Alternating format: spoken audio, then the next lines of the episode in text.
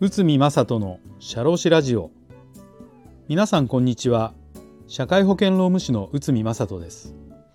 この番組では私宇見が日常の業務や日常のマネジメントで感じたことをお話しさせていただいております。え、今回はですね、えーと、私の新刊「上司のやってはいけない令和版」からマネジメントのお話で管理と放任のバランスが取れないこちらについてお話しさせていただきたいと思います。まあ、先日ある課長さんから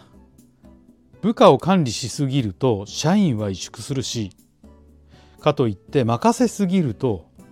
サボるしまあこんなお話がありました。まあ、このことで第一に考えることはメンバーの成熟度です。メンバー一人一人が仕事に対して判断できる状況なら管理は少なくて済みます。しかしメンバーの成熟度が低く仕事に対して判断がつかない状況であれば行動業務の進捗などをきちんと管理する必要があります。そこで上司としては部下を客観的に把握するリーダーとしてのバランス感覚を持つこと。こういったことが重要になります。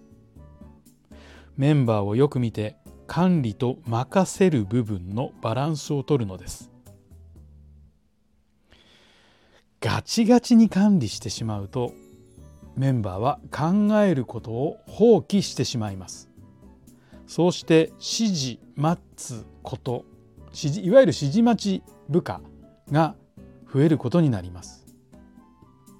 かといって任せる部分をこう増やしすぎると自分勝手に仕事を進めたりまた手を抜いてしまうメンバーが増えたりまあこんなような状況になってしまいます。もしあなたの部下が成熟した大人の集団なら自主的に考えてもらうように、えー、仕向ける方向で進めましょう。自主的に考えて対応できる人材が増える組織はとても強いです。これは業種業態問わず同じことが言えます。ただ自主的に考えるメンバーを育成するには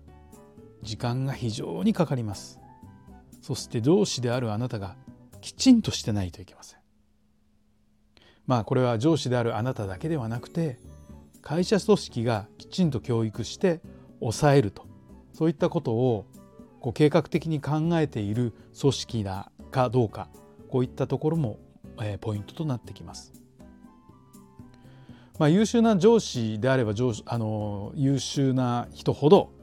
まあ、勘も冴えてるというふうに言われてますけどおそらくこれは経験値で、えーと、勘というふうに言われてますが自分の経験から、えー、醸し出されることなんじゃないでしょうかね。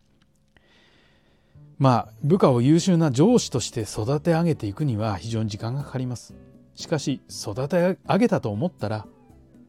もしかしたら転職してしまう可能性だってあるでしょう。まあ業種業態によれば独立してしまうこともあるでしょう。その手間や労力を無駄にしないためには上司は組織全体を客観的に捉え個人個人をきちんと見ていく必要があるのです。そしてこのことをいわゆる考えないとなんとなく流れちゃうということなんでここ非常にポイントとなってくると思われます。なおお伝えしているように部下を育てるには管理と放任のバランスが重要です。しかし何より重要なのはメンバーが自分の仕事に愛着を持つことだと思います。仕事を面白面白いと感じているのであれば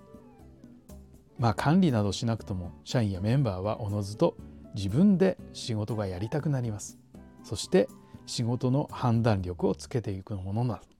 と考えられますね。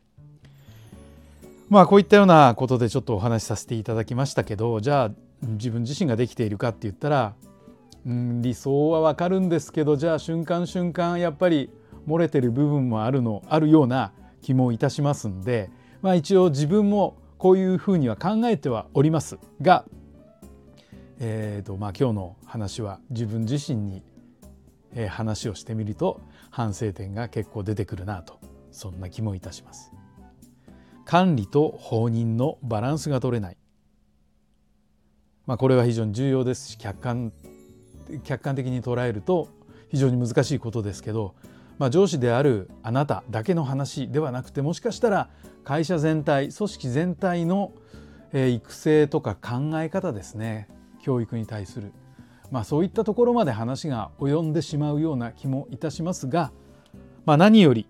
メンバーがその業務仕事に愛着を持ってもらうということがやっぱり重要なの重要なことと感じます。